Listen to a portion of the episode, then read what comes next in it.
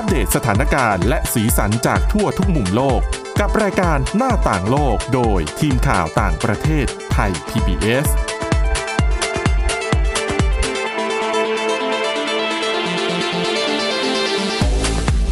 สวัสดีค่ะคุณผู้ฟังขอต้อนรับเข้าสู่รายการหน้าต่างโลกค่ะ วันนี้นะคะเรามีเรื่องราวเกี่ยวกับขั้นตอนแล้วก็กระบวนการฉีดวัคซีนที่ญี่ปุ่นนะคะ เพราะว่าดิฉันเองก็อยากรู้เหมือนกันว่าบรรดาประเทศที่พัฒนาแล้ว โดยเฉพาะญี่ปุ่น ซึ่งถือเป็นประเทศที่แบบมีความเป๊ะมากอะ่ะอืมเขามีวิธีบริหารจัดการกับการฉีดวัคซีนของประชาชนยังไง จะได้เอามาแบบเปรียบเทียบกับของเมืองไทยด้วยนะคะสำหรับวันนี้ค่ะพบกับคุณชนชยานันท์พร้อมสมบัติ แล้วก็ดิฉันสวรักษ์จากวิวัฒนากุลค่ะค่ะ สวัสดีคุณผู้ฟังค่ะค่ะ ญี่ปุ่นเนี่ยเอาจริงๆคุณนันคือถือว่าเป็นประเทศพัฒนาแล้วที่ อัตราการฉีดวัคซีนถือว่าช้ากว่าประเทศพัฒนาด้วยกันนะ แล้วอัตราการติดเชื้อก็ยังสูงอยู่นะคะ อืมนะคะ ก็มีมีบุคคลที่มีชื่อเสียงหลายคนนะนะคะ ที่ใช้ชีวิตอยู่ในที่ญี่ปุ่นเนี่ยเขาก็แชร์ประสบการณ์ผ่านแบบทางสื่อสังคมออนไลน์อะไรอย่างเงี้ยค่ะเขาบอกว่าสาเหตุที่ญี่ปุ่นเนี่ยฉีดช้านะคะ เพราะว่าความเป๊ะคือญี่ปุ่นเนี่ยเวลาเขาจะทำอะไรสักอย่างเนี่ย อย่างสมมุติว่า ในหน่วยฉีดวัคซีนหน่วยหนึ่งเนี่ยจะต้องมีเจ้าหน้าที่เท่านี้สถานที่ต้องเป็นอย่างนี้คือทุกอย่างจะต้องเป็นไปตามที่เขากำหนดไว้อืมถ้าไม่ได้ ศูนย์นั้นก็จะยังไม่สามารถเซตขึ้นมาได้อืมอันเนี้ยเลยเป็นสาเหตุที่ทำให้การฉีดวัคซีนของญี่ปุ่นเนี่ยล่าช้าค่ะนะคะ แต่ว่าพอตอนหลังเนี่ยพอเขาจัดเข้าที่เข้าทางแล้วก็ก็ฉีดได้เร็วเหมือนกันนะคะ ทีนี้เดี๋ยวเราจะไปดูในรายละเอียดกันค่ะว่า ญี่ปุ่นเนี่ยเขามีขั้นตอนแล้วก็กระบวนการฉีดวัคซีนยังไง ซึ่งอันนี้นะคะก็เป็นเนื้อหาที่ได้มาจากนิตยสาร All About Japan ค่ะเขาก็เอ่อเขียนเป็นบทความขึ้นมา อันนี้น่าสนใจนะคะค่ะเขาบอกว่าการฉีดวัคซีนของญี่ปุ่นเนี่ยก็คล้ายๆกับทั่วโลกค่ะ กลุ่มแรกที่จะได้รับวัคซีนก็คือบุคลากรทางการแพทย์อืมเหมือนนะคะเหมือนกันทั่วโลถูกกเหมือนกันะคะหลังจากนั้นค่ะ ก็จะฉีดให้กับประชาชนกลุ่มต่างๆ ตามลำดับ กลุ่มแรกก็คือผู้ที่อายุ 65 ปีขึ้นไปอืมนะคะ กลุ่มถัดไปคือผู้ที่มีโรคประจำตัว แล้วก็เจ้าหน้าที่ของสถานดูแลผู้สูงอายุค่ะนะคะ พอกลุ่มนี้หมดไปแล้วเนี่ย ก็จะทยอยฉีดให้กับประชาชนทั่วไปนะคะ ซึ่งแน่นอนค่ะวัคซีนก็ต้องได้รับการจัดสรรมาจากรัฐบาลกลางอืมนะคะ แล้วก็แม้แต่ชาวต่างชาตินะคะ ที่มีถิ่นพำนักในญี่ปุ่น ก็จะได้รับสิทธิ์ในการฉีดวัคซีนเหมือนกันนะคะ ส่วนวัคซีนที่ญี่ปุ่นค่ะ วัคซีนหลักของเขาเนี่ยมีอยู่ 2 ตัวด้วยกัน ก็คือโมเดอร์นาแล้วก็ไฟเซอร์อืมถือว่าใช้ได้นะซึ่งเป็นเมื่อเมื่อเดือนเมื่อเดือนก่อนนะค่ะถ้าคุณสมรักจำได้เนาะก็มีปัญหาเรื่องโมเดอร์นาเหมือนกันเนาะอ๋อมีการปนเปื้อนที่พบเนอะใช่สิ่งปนเปื้อนแล้วก็ต้องเรียกคืนหลายล็อตค่ะอยู่เหมือนกันนะคะ ค่ะ ก็แต่ถือว่าวัคซีนหลักของเขาก็ถือว่า ประสิทธิภาพนี่อืมได้รับการยอมรับนะ จากทั่วโลกเนาะอ่าเป็นเทคโนโลยี mRNA นะคะ แล้วก็การฉีดวัคซีนเนี่ย ช่องทางจะมี 2 รูปแบบหลักๆ ก็คือ 1 ผ่านองค์กรหรือสังกัดบริษัทที่ตัวเองสังกัดอยู่ค่ะนะคะ อย่างถ้าเป็นนักศึกษาเนี่ยก็ติไปดมต่อหาวิทยาลัยไปโรงเรียน ถูกต้องผ่านทางมหาวิทยาลัยได้ แล้วก็อีกรูปแบบหนึ่งค่ะ เป็นการฉีดกับเขตที่ตัวเองพักอาศัยอยู่อืม ก็คือท้องถิ่นคล้ายกับไทยอืมคล้ายๆกับท้องถิ่นอย่างเราก็มีคล้ายๆบไทยแล้วก็มีนนท์อบตพร้อมอบจอะไรอย่างงี้กใช่ไหมทมอะไรอย่างเงี้ยค่ะนะคะ ซึ่งสำหรับบทความที่จะเอามาเล่าในวันนี้เนี่ยเขาจะเล่าถึงวิธีการฉีดวัคซีนกับทางเขต ก็คือยึดเอาที่พักของที่พักอาศัยเนี่ยเป็นหลักนะคะเขาบอกว่าอันดับแรกค่ะสำนักงานเทศบาลเมืองหรือว่าสำนักงานเขต เขาจะจัดส่งคูปองนะคะ แล้วก็จะมีหนังสือชี้แจงการฉีดวัคซีน ใบตรวจร่างกายเบื้องต้น แล้วก็เอกสารคู่มืออธิบายขั้นตอนการฉีดวัคซีนให้กับบุคคลต่างอืมๆที่ลงทะเบียนอาศัยในพื้นที่นั้นๆ โห เรียกว่าครบมากเลยนะ เมืองไทยไม่มีอย่างนี้นะ ไม่มีของเราลงทะเบียนกันวุ่นวายไปหมดสี่ห้าที่บางท่านก็ยังไม่ได้ฉีดเลยนะต้องแย่งกันปัจจุบัอุตลุดไปหมดอืมใช่ไหมเออญี่ปุ่นนี่ก็บางดีท่านได้นะฉีดไปครบสองเข็มแล้วยังไม่ค่ะมีเอกสารยืนยันเลยนะคะ ว่าฉีดไปแล้วสองเข็มอ๋อจริงเหรอ อ่ามีบางท่านที่แถวๆที่ทำงานดิฉันนี่แหละอืมฉีดเซโนแวคไปแล้วสองเข็มแต่ว่ายังไม่มีใบ ยังไม่มีเอกสาร ค่ะ ไม่แน่ใจว่าต้องไปตรวจสอบในอืมในหมอพร้อมหรือเปล่าอืมแต่อย่างค่ะของดิฉันน่ะฉีดในไทยร่วมใจค่ะก็สามารถเข้าไปดูในเว็บไทยร่วมใจได้อืมมียืนยันแล้วว่าคือฉีดฉีดสองเข็มเรียบค่ะร้อย อันนี้แค่จุดเริ่มต้นก็ต่างกันละค่ะนะคะ ของญี่ปุ่นนี่คือแค่คุณพักอาศัยอยู่ใน เขตนั้น คือจะมีเอกสารไปถึงบ้านไปเลยถึงบ้านเลย ไม่ต้องไปดิ้นรนเออดาวน์โหลดแอปพลิเคชันอะไรทั้งสิ้น ของเราเขาก็มีนะคุณสวรักษ์ส่งส่งหน้ากากอนามัยไปที่บ้าน ดิฉันเคยได้อโถยู่ อย่าพูดอย่าให้พูด แต่ทางบ้านอะมี30คนอย่างเงี้ยเราจะได้ค่ะได้หหนึ่น้างกากอนามัยมาสามสามอันอ๋ออะไรประมาณนี้อืมนะคะอะอันดับแรกนะคะสำหรับคนญี่ปุ่น แค่อยู่บ้านเฉยๆค่ะ เดี๋ยวเขาจะส่ง เอกสารมา และเอกสารนะครบเลยนะ ก็จะมีชี้แจงคำแนะเออนำอะไรอย่างงี้ใช่ไหม คือพูดง่ายๆว่าเป็นคู่มือการฉีดวัคซีนนั่นแหละ คือดีอะเอออย่างเราอย่างนี้ถึงตัวเราเองปะไม่มีไม่รู้อะไรเลยนะอืมก็คือต้องไปขวนขวายแบบดาวน์โหลดหาอ่านเองตาม คืออย่างเรายังดีเว็บไซต์นะคุณสต่างๆวรักษ์เพราะว่าเรารู้สึกว่าเราอะเข้าถึงข้อมูลได้ค่ะเนื่องจากเราทำงานด้านสื่อสารมวลชนค่ะเนาะแล้วก็มีเครื่องมือที่จะสามารถที่ค่ะจะค้นหามอะไรต่างๆ ที่เราไม่เข้าใจได้ถึงมันค่ะจะมีข้อมูลที่หลากหลายก็ตาม แต่ว่าบางท่านเนี่ย อย่างในพื้นที่ชนบท อันห่างไกลของเราค่ะซึ่งยังมีอยู่นะคะคนที่ยังใช้อินเทอร์เน็ตไม่ได้อืมคนที่ยัง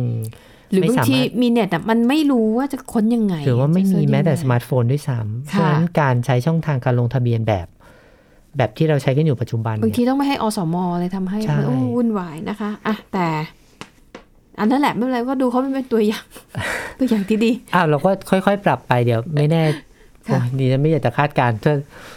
คิดว่ามีโรคระบาดรอบสองรอบสามรอบสี่ขึ้นมาใหม่จะเป็นยังไงอืมอืมนะคะอะกลับมาที่ญี่ปุ่นต่อ อย่างที่บอกข้อแรกเนี่ยคือ คุณแค่อยู่บ้านเฉยๆเดี๋ยวเขาก็จะมีจะส่งเอกสารที่จำเป็นมาให้คุณถึงที่บ้าน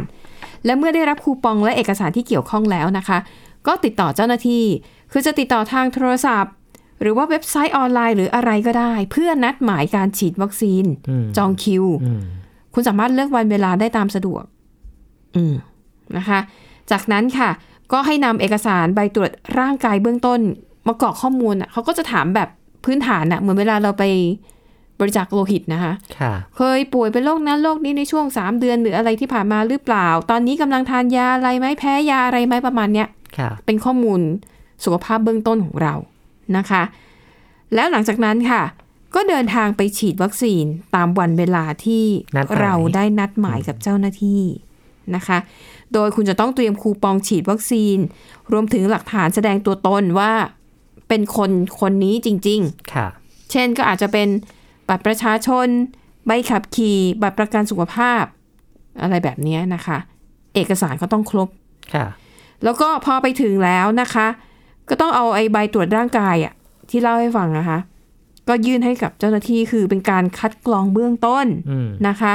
เพื่อให้แพทย์เนี่ยก็จะประเมินความพร้อมก่อนการฉีด แต่ถ้าใครที่มีไข้สูงเกิน 37.5 องศาเซลเซียส หรือมีอาการป่วยหนักที่แพทย์วินิจฉัยว่ามีความเสี่ยง แล้วก็เช่น อาจจะเป็นคนที่เคยแพ้วัคซีนอะไรมาก่อนอย่างเงี้ยก็อาจจะต้องงดไว้ก่อนค่ะนะคะ อันนี้ขึ้นอยู่กับการประเมินของแพทย์อะทีนี้ สำหรับคนที่ไม่มีปัญหาค่ะ เมื่อเขารับการฉีดวัคซีนเข็มแรกแล้วก็เหมือนกัน ให้นั่งรอดูอาการนะคะ แล้วก็เอออย่างน้อยเนี่ย15นาทีนะอืมแต่บางที่ก็อาจจะให้นั่งดูอาการ 30-40 นาทีก็แล้วแต่ค่ะนะคะ อันนี้ก็คล้ายกับเมืองไทยนะคะ แล้วก็จากนั้นค่ะ โดยปกติแล้วเนี่ยก็จะมีการนัดหมายเพื่อฉีดวัคซีนเข็มที่ 2 เลยนะคะ ห่างจากเข็มแรกเนี่ย3-4สัปดาห์ค่ะเพื่อให้วัคซีนนั้นกระตุ้นภูมิคุ้มกันได้อย่างมีประสิทธิภาพ แล้วก็จะได้ใบรับรองการฉีดวัคซีน ซึ่งอันนี้ก็ต่างจากเมืองไทยอีกโอ้ช่วงแรกๆเนี่ยฉีดเข็มแรกไปแล้วเข็มที่ 2 ยังไม่รู้เลยจะได้ฉีดเมื่อไหร่อืมแถมไม่รู้ด้วยว่าจะได้วัคซีนตัวไหนอืมอืมนะคะ ก็อะก็มีหลาย ๆ อย่างที่เรียกว่าทั้ง เหมือนกับเมืองไทยแล้วก็แตกต่างนะคะ แต่ก็ต้องอาชื่นชมเขานะคะว่ามีการเตรียมความพร้อมเนี่ยค่อนข้างดีโดยเฉพาะเรื่องเอกสารเรื่องการให้ข้อมูลค่ะอืมนะคะแต่แต่ถ้าเปรียบเทียบมาตรฐานการดูแลผู้ที่เข้ารับวัคซีนของของไทยนะคะ ก็ค่ะถือว่าอยู่ในระดับมาตรฐานอืมนะคะอย่างศูนย์ฉีดที่ไทยพีบีเนี่ยก็มีแพทย์มีเจ้าหน้าที่มีพยาบาลคอยคัดกรองอาการเบื้องต้น มีการวัดความดันนะคะ ซึ่งอืม ก็ดิฉันว่าพร้อมมีความพร้อม แต่เรื่องความดันเนี่ยบางที่เนี่ยอย่างที่เพื่บางที่ไม่อนๆไปฉีดเอไม่อไปฉีดไม่ได้วัดใช่ไหมคะบางที่บางที่ก็ไม่ได้วัดอะไรเลยไม่ได้วัดเพราะว่า เป็นการลดขั้นตอนเพื่อให้การฉีดเร็วขึ้นเออการฉีดเร็วขึ้น เพราะว่าบางที่มีความแออัดมาก ความค่ะแออัดเนี่ยเสี่ยงกว่าความดันอีกนะคะ ใช่นะคะ แล้วก็แน่นอนนะคะ เนื่องจากว่าวัคซีนโควิด -19 ก็ถือว่าเป็นวัคซีนที่ค่อนข้างใหม่ แล้วก็ระยะเวลาในการทดสอบเนี่ย ก็ถือว่าน้อยกว่าวัคซีนน้อยมากอื่น ๆ ที่ผลิตนะมาคะก่อนหน้านี้เพราะว่าบางบางวัคซีนบางชนิดค่ะเนี่ยใช้เวลาเป็น 10 ปีด้วยซ้ำนะคะใช่แต่ว่าตัวเนี้ยอันเนี้ยก็คือปีเดียวแล้วก็ออกปีเดียวใช้เองเลย ถูกต้องในอนาะะคตนี้ต้องดูยาวๆเลยนะคะว่าค่ะผลการทดลองทดสอบเนี่ยจะออกมาเป็นยังไง เพราะว่ามันมีลองโควิดใช่ไหมใช่คุณสวรักษ์ที่เราเล่ากันบ่อย ๆ ว่าแบบค่ะอาการหลังจากที่ป่วยเป็นโควิด มันจะเป็นยังไงค่ะแต่ดิฉันคิดว่าอีกอย่างหนึ่งที่เราต้องเตรียมความพร้อมไว้สำหรับเรื่องนี้ก็คือเรื่องของผลกระทบที่อาจจะเกิดขึ้นจากวัคซีนในอนาคตด้วยนะคะอืมแล้ววัคซีนที่ออกมาฉีดเนี่ยค่ะมีหลายแบบหลายชนิดอืม หลายเออเรียกว่าหลายชนิดแล้วกันค่ะหลายชนิดมากทำจากเชื้อตายเชื้ออ่อนเชื้อเป็นนะคะ ก็ล้วนแล้วแต่เป็นวัคซีนใหม่ทั้งสิ้นใช่เพราะฉะนั้นคต้องดูยาวๆเลยว่าจำนวนผู้ผู้ที่ฉีดไปแล้วเป็นยังไงอืมมีค่ะคำเตือนอีกอย่างหนึ่งนะคะสำหรับค่ะคนที่กำลังคิดว่าจะไปฉีดวัคซีนด้วยสูตรที่ตัวเองกำหนดเอาเอง ไม่ได้ไม่ได้ไม่ได้ ไม่ได้นะคะอันไม่นี้ได้อันตรายมากบางท่านบอกว่า ฉันรับแอสตราเซเนกาไปแล้ว2เข็ม เดี๋ยวอีก3เดือนฉันจะไปฉีด mRNA เองดีกว่า อันนี้มีค่ะคำมีคำท้วงติงคำเตือนค่ะมาจากคุณหมอแล้วว่า เสี่ยงต่อการเป็นมะเร็งต่อมน้ำเหลืองนะคะอืมหรือว่าค่ะเสี่ยงต่อการเป็นโรคอื่น ๆ ที่อาจขึ้นค่ะมาได้อีกในอนาคต เพราะว่า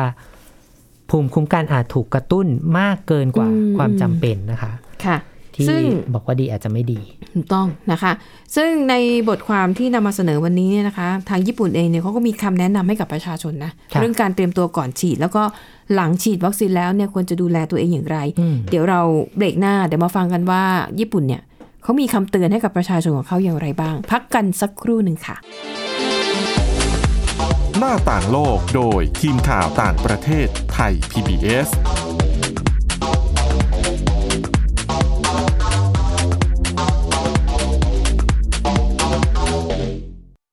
เพียงแค่มีสมาร์ทโฟน ก็ฟังได้ไทย PBS ดิจิทัล Radio สถานีวิทยุดิจิทัลจากไทย PBS เพิ่มช่องทางง่ายๆ ให้คุณได้ฟังรายการดีๆ ทั้งสดและย้อนหลัง ผ่านแอปพลิเคชันไทย PBS Radio หรือเวอร์บเว็บไทย PBS Radio.com ไทย PBS Digital Radioอินฟอร์ทนเมนต์ for all มากกว่าด้วยเวลาข่าวที่มากขึ้น จะพัดพาเอาฝุ่นออกไปได้ครับ มากกว่า ให้คุณทันในทุกสถานการณ์ ตามที่กฎหมายดังกล่าวกำหนดเอาไว้ มากกว่ากับเนื้อหาเที่ยงตรงรอบด้านนำมาใช้ในคดีเมาแล้วขับ มากกว่าในทุกทางออกของสังคม ป้องกันไม่ให้ปัญหาเกิดขึ้น มากกว่ากับข่าวรอบวันในทุกมิติ เครนก่อสร้างเกิดอุบัติเหตุขึ้น มากกว่าด้วยการวิเคราะห์ที่ตรงจุด ความพยายามของภาครัฐที่จะแก้ปัญหา และมากกว่ากับทีมข่าวมืออาชีพ ข่าวไทย PBS ให้คุณได้มากกว่า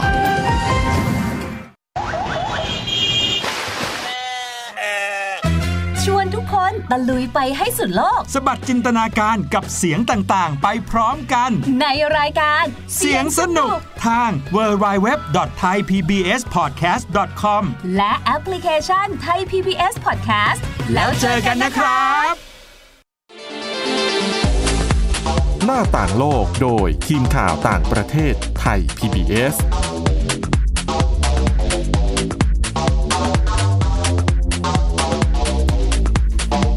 ต้อนรับกลับเข้าสู่ช่วงที่ 2 ค่ะ เดี๋ยวเราจะไปดูกันนะคะ ว่าทางการญี่ปุ่นเนี่ยเขามีคำแนะนำอย่างไรให้กับประชาชน ทั้งก่อนและหลังการฉีดวัคซีนโควิด -19 ค่ะนะคะเอ่อคำแนะนำของรัฐบาลญี่ปุ่นเนี่ยเขาอธิบายนะ ซึ่งดิฉันว่ามันดีมากเพราะว่า อธิบายในสิ่งที่ประชาชนกังวลอืมนะคะเขาบอกว่าวัคซีนโควิด -19 เนี่ยเป็นวัคซีนใช้ป้องกันการเกิดโรค พัฒนาขึ้นจากเทคโนโลยีใหม่ในระยะเวลาไม่นานมาก เพราะว่าไฟเซอร์กับโมเดอร์นาเขาใช้เทคโนโลยี mRNA ค่ะเป็นเทคโนโลยีใหม่ไม่เคยใช้ผลิตวัคซีนกับมนุษย์มาก่อนอืมแต่ก่อนหน้านี้เขามีการทดสอบเทคโนโลยี mRNA มาเป็น 10 ปีแล้วนะคะค่ะนะคะเพียงแต่ว่า มันยังไม่เคยทำวัคซีนแล้วมาฉีดในมนุษย์ไงอืมมันก็เลยทำให้หลายคนน่ะกังวลนะคะ ดังนั้นค่ะคำแนะนำของรัฐบาลญี่ปุ่นก็เตือนเลยนะคะว่า ปัจจุบันเนี่ยมีรายงานถึงผลข้างเคียงต่างๆ หลังการฉีด เช่น มีไข้ปวดแขนรู้สึกเหนื่อยล้า ดังนั้นเพื่อความสบายใจเนี่ยประชาชนที่ฉีดวัคซีนไปแล้วเนี่ยก็สามารถไปปรึกษากับเภสัชกรที่ร้านขายยาได้มเพื่อหายาที่มันลดผลข้างเคียงล่วงหน้าม คือซื้อเตรียมไว้เลยค่ะนะคะ และถ้าหากผู้ที่มีโรคประจำตัวเนี่ยก็ให้ปรึกษาแพทย์ หรือโรงพยาบาลที่ทำการรักษาตัวก่อน ส่วนใครที่แข็งแรงดีไม่มีโรคประจำตัวก็เตรียมตัวง่าย ๆ ค่ะ พักผ่อนให้เพียงพอดื่มน้ำมากๆ แล้วก็งดดื่มเครื่องดื่มแอลกอฮอล์2-3 วันก่อนไปฉีดวัคซีนอืมอันนี้ก็ถือว่าไม่ได้แปลกใหม่อะไร ไม่ได้แตกต่างจากใช่ ของเรามากเนาะใช่เราก็มีคำเตือนในลักษณะนี้เหมือนกัน ใช่นะแต่คะหูแรก ๆ ของเรามีไปถึงคาดแบบว่าอย่าดื่มกาแฟนะอะไรอย่างงี้ก็ก็วุ่นวายกันอยู่พักหนึ่งเพราะอ๋อมีหลายคนติดกาแฟไงใช่แล้วบอกว่าไม่ให้ฉันกินแล้วฉันจะ แต่สุดท้ายก็คุณหมอก็บอกแล้วนะคะค่ะว่าดื่มได้ แต่ว่าถ้าสมมติว่าร่างกายเราปกติชินดื่มกาแฟอยู่แล้วอืมก็ไม่เป็นไรก็ไปฉีดตามปกติได้ แต่สำหรับคนที่ เออไม่เคยดื่มกาแฟเลยอยู่ดีๆ วันนั้นอยากจะดื่มขึ้นมาแล้วดื่มไปในปริมาณที่มากก็อาจจะส่งผลกระทบได้อือหือนะคะนะคะอะนั่นก็เป็นเรื่องของเตรียมตัวก่อนฉีดวัคซีนนะคะ ส่วนหลังฉีดวัคซีนแล้วนะคะ ทางญี่ปุ่นก็มีคำเตือนว่า ควรงดออกกำลังกาย หรือการใช้กล้ามเนื้อออกแรงอื่น ๆ เช่นเอ่อ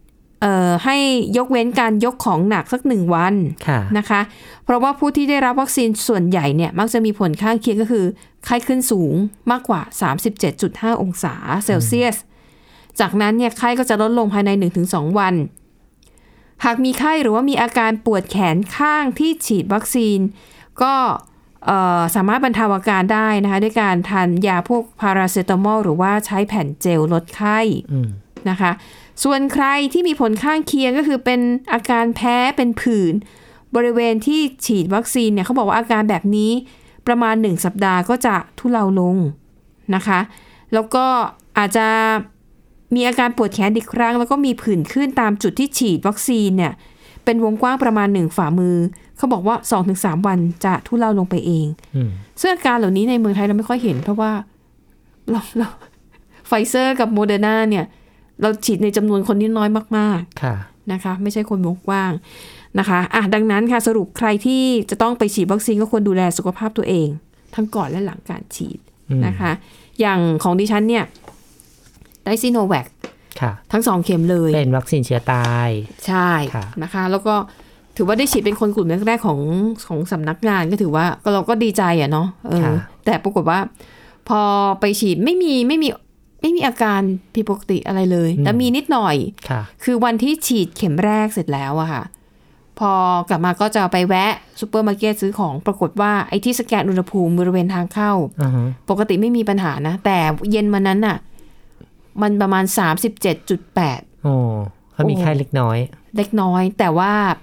พอเอานิ้วเอามือไปอังเครื่องสแกนอุณหภูมิเสียงดังลั่นล้านเลย ดิฉันน่ะตกใจมากเหมือนกับ เสียงเหมือนกับเวลามีคนขโมยของออกจากร้านแล้วเครื่องมันจับได้ เสียงดังมาก อันนั้นเป็นครั้งแรกที่ที่รู้ว่าอ๋อเวลาอุณหภูมิถ้ามันสูงเกินที่เขากำหนดน่ะ มันจะดังแบบขนาดนี้อ่าใช่แค่นั้นเองแล้วก็เรียกว่าคลั่นเนื้อคลั่นตัวอืมเล็กน้อย แต่ว่าพอกลับบ้านนอนหลับพักผ่อนอะไรตื่นเช้ามาก็เป็นปกตินะคะ ผลข้างเคียงน้อยนะคะ ก็เหมือนที่คุณหมอบอกแล้วว่าเชื้อตายมันจะมันจะเป็นวัคซีนที่ปลอดภัยสูงนะคะ เพราะว่าค่ะเป็นเทคโนโลยีเดียวกับ วัคซีนที่ใช้กันอยู่แล้วทั่วโลกหลายอืมชนิดทั้งโรคพิษสุนัขบ้า หรือว่าอีกหลาย ๆ โรคที่เป็นวัคซีนเชื้อตายนะคะค่ะ วิธีการก็คือเอาเชื้อนี่แหละ เอาเชื้อโควิด -19 นี่แหละมาสกัดออกมาเป็นวัคซีนใช่นะคะ เป็นตัวอย่างเชื้ออือมันก็เลย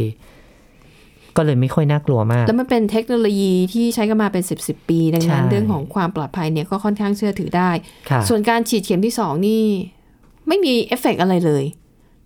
เฉยมาก เฉยหอนชินมากแล้ว เฉยมากนะคะใช่ แต่อย่างของคุณนั้นนี่ฉีดแอสตราเซเนกาค่ะแอสตราเซเนกาแล้วเป็นยังไงบ้างคะก็ผลก็การฉีดวัคซีนหนักหนาพอสมควร เพราะว่าเราค่ะเป็นเป็นไข้อยู่หลายวันค่ะอืมีอาการมึนหัว ค่ะ เวียนหัว ค่ะนแล้วก็ก็เป็นอยู่ประมาณ3าสี่วันคุณสวรักษ์แต่ว่าเข็มหนึ่งจะมากกว่าเข็มสองนะคะอืมอาการ ก็เป็นไข้ตั้งแต่คืนแรก ฉีดตอนช่วงบ่ายๆอะค่ะ แล้วก็กลับบ้านตอนกลางคืนก็เป็นไข้เลยอืมนะคะ ก็ก็ในความรู้สึกเราเราก็คิดว่าหนัก เพราะว่าเราเป็นคนไม่ค่อยป่วยค่ะนะคะ ป่วยน้อย แม้แต่เป็นไข้หวัดก็ไม่ค่อยเป็นอะไรเงี้ยอืมปรากฏว่าพอเราพอเราป่วยเราก็จะรู้สึกว่าโอ้ที่มันผลกระทบค่อนข้างรุนแรงเนาะแล้วก็ค่ะปวดแขนบริเวณที่ฉีดอะไรเงี้ยนะคะ แต่ว่าเข้าใจว่าเป็นอาการข้างเคียงที่เล็กน้อยมากค่ะนะคะอืมก็ไม่ไม่ได้มีปัญหาเรื่องการฉีดอะไร แต่ว่าก็ยังย้ำเตือนว่า วัคซีนแต่ละชนิดมันก็มีข้อดีข้อเสียต่างกันแล้วตอนนี้อาจจะยังใช่พิสูจน์ใช่อะไรกันไม่ได้ชัดเจนหรอกต้องและอีต้องกอดูย่างในระยะยาวโควิด -19 มันก็เป็นโรคใหม่ที่ค่ะยังต้องมีอะไรให้เราได้เรียนรู้อีกเยอะอืมนะคะ อย่างล่าสุดเนี่ยสำหรับคนที่ฉีดวัคซีนซิโนแวคเนี่ยก็อาจจะต้องรัฐบาลก็อนุมัติแล้วนะว่าต้องฉีดวัคซีนกระตุ้นเข็มสามเพียงแต่ว่าระยะเวลาจะเมื่อไหร่เท่านั้นๆเอเพราะว่าต้องรอวัคซีนมาอย่างพร้อมเพรียงกัน แล้วในอนาคตเนี่ยมันอาจจะต้องเป็นโรคที่ ประจำถิ่นน่ะคืออยู่กับเราไปตลอดค่ะ เราอาจจะต้องฉีดปีละครั้งหรือว่าใช่ยังไงนะคะเหมือนพวกนะคะไข้หวัดใหญ่อะไรอย่างเงี้ย แต่ว่าดิฉันจะเรียนทุกท่านว่าอย่าเพิ่งรีบร้อนนะคะค่ะการคิดสูตรเองไม่ใช่เรื่องที่ถูกต้องนะคะอืมต้องรอให้คุณหมอสรุปออกมาก่อน แม้แต่บางทีคุณหมอสรุปเราก็ยังกล้าๆกลัวๆที่จะฉีดเนาะใช่ แต่ว่าก็อยากให้ทุกท่านทราบว่า การฉีดวัคซีนดีกว่าไม่ฉีดวัคซีนแน่นอนค่ะ เพราะว่าใช่มันลดอาการป่วยหนักแล้วก็อาการเสียชีวิตนะคะ เพราะยังมีหลายคนนะที่ดิฉันได้ยินมาเนี่ยเออ บางคนก็ยืนการว่ายังไงก็จะไม่ฉีดวัคซีน อาจจะด้วยอคติทางการเมืองบ้างก็มีด้วยอคติอ๋อเรื่องของไม่เชื่อมั่นเรื่องของประสิทธิภาพวัคซีนก็มี มีน้องนักข่าวท่านหนึ่งที่ฉันค่ะรู้จักลงภาคสนามค่ะไปในพื้นที่เสี่ยงตลอดแต่ว่าไม่ฉีดวัคซีนนะคะอืมเพราะว่ากังวลเรื่อง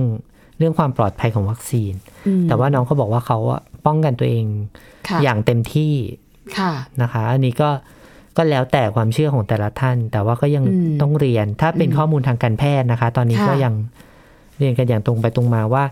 การฉีดวัคซีนดีกว่าการไม่ฉีดวัคซีนนะคะใช่แล้วก็มาตรฐานดิฉันเชื่อเลยว่า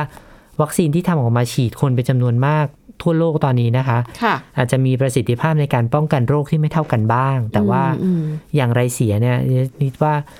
ข้อดีมันมีมากกว่าข้อไม่ดี นะคะค่ะก็และอย่างเรื่องของการสูตรฉีดวัคซีนแบบสูตรไข้อย่างที่คุณนันอืมตั้งข้อสังเกตไป อันนี้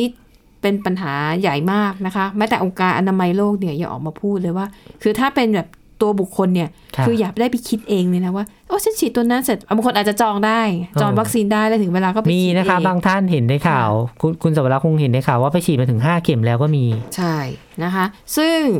องค์การอนามัยโลกบอกว่าถ้าเป็นโดยเป็นตัวบุคคลเนี่ย คุณไม่ควรจะไปคิดสูตรฉีดเอง แต่ค่ะถ้ามันเป็นนโยบายที่รัฐบาลในแต่ละประเทศ เขาอาจจะมีการทำวิจัยวิจัยมาแล้วในค่ะระดับหนึ่งกับกลุ่มคนจำนวนหนึ่งค่ะแล้วก็มีการทดสอบประสิทธิภาพแบบในเบื้องต้นค่ะอะถ้าเป็นนโยบายจากรัฐบาลเนี่ย อย่างน้อยก็ก็ก็ยังพอเชื่อได้การันตีได้ ใช่อย่างเพราะอย่างน้อยถ้ามันเกิดอะไรขึ้นเนี่ย รัฐบาลก็ยังดูแล เพราะถือค่ะว่าเป็นนโยบายที่มาจากรัฐบาล แต่ถ้าคุณสุ่มสี่สุ่มห้าไปฉีดเองแล้วมันเกิดอะไรขึ้นมาเนี่ยอืมถูกไหมคะ คือคือจะเอาแบบความเชื่อวิจารณญาณของตัวเองคนเดียว โดยไม่มีหลักฐานทางการแพทย์มาสนับสนุนนี่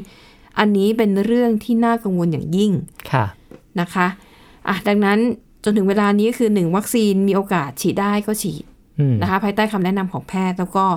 การดูแลตัวเองยังคงเป็นสิ่งสำคัญ เราคงต้องอยู่กับมันไปอีกยาวนานเลยแหละ ค่ะนะคะฝากย้ำเตือนไปถึงเอ่อผู้สูงอายุที่ยังไม่ได้ฉีดนะคะค่ะหรือว่า หญิงตั้งครรภ์ที่ตอนนี้มีอัตราการเสียชีวิตเนี่ยสูงมากนะคะอืมอืมก็ฝากไปว่าถ้าอยากลดความสูญเสียนะคะ ต้องช่วยค่ะกันในการเข้ารับวัคซีน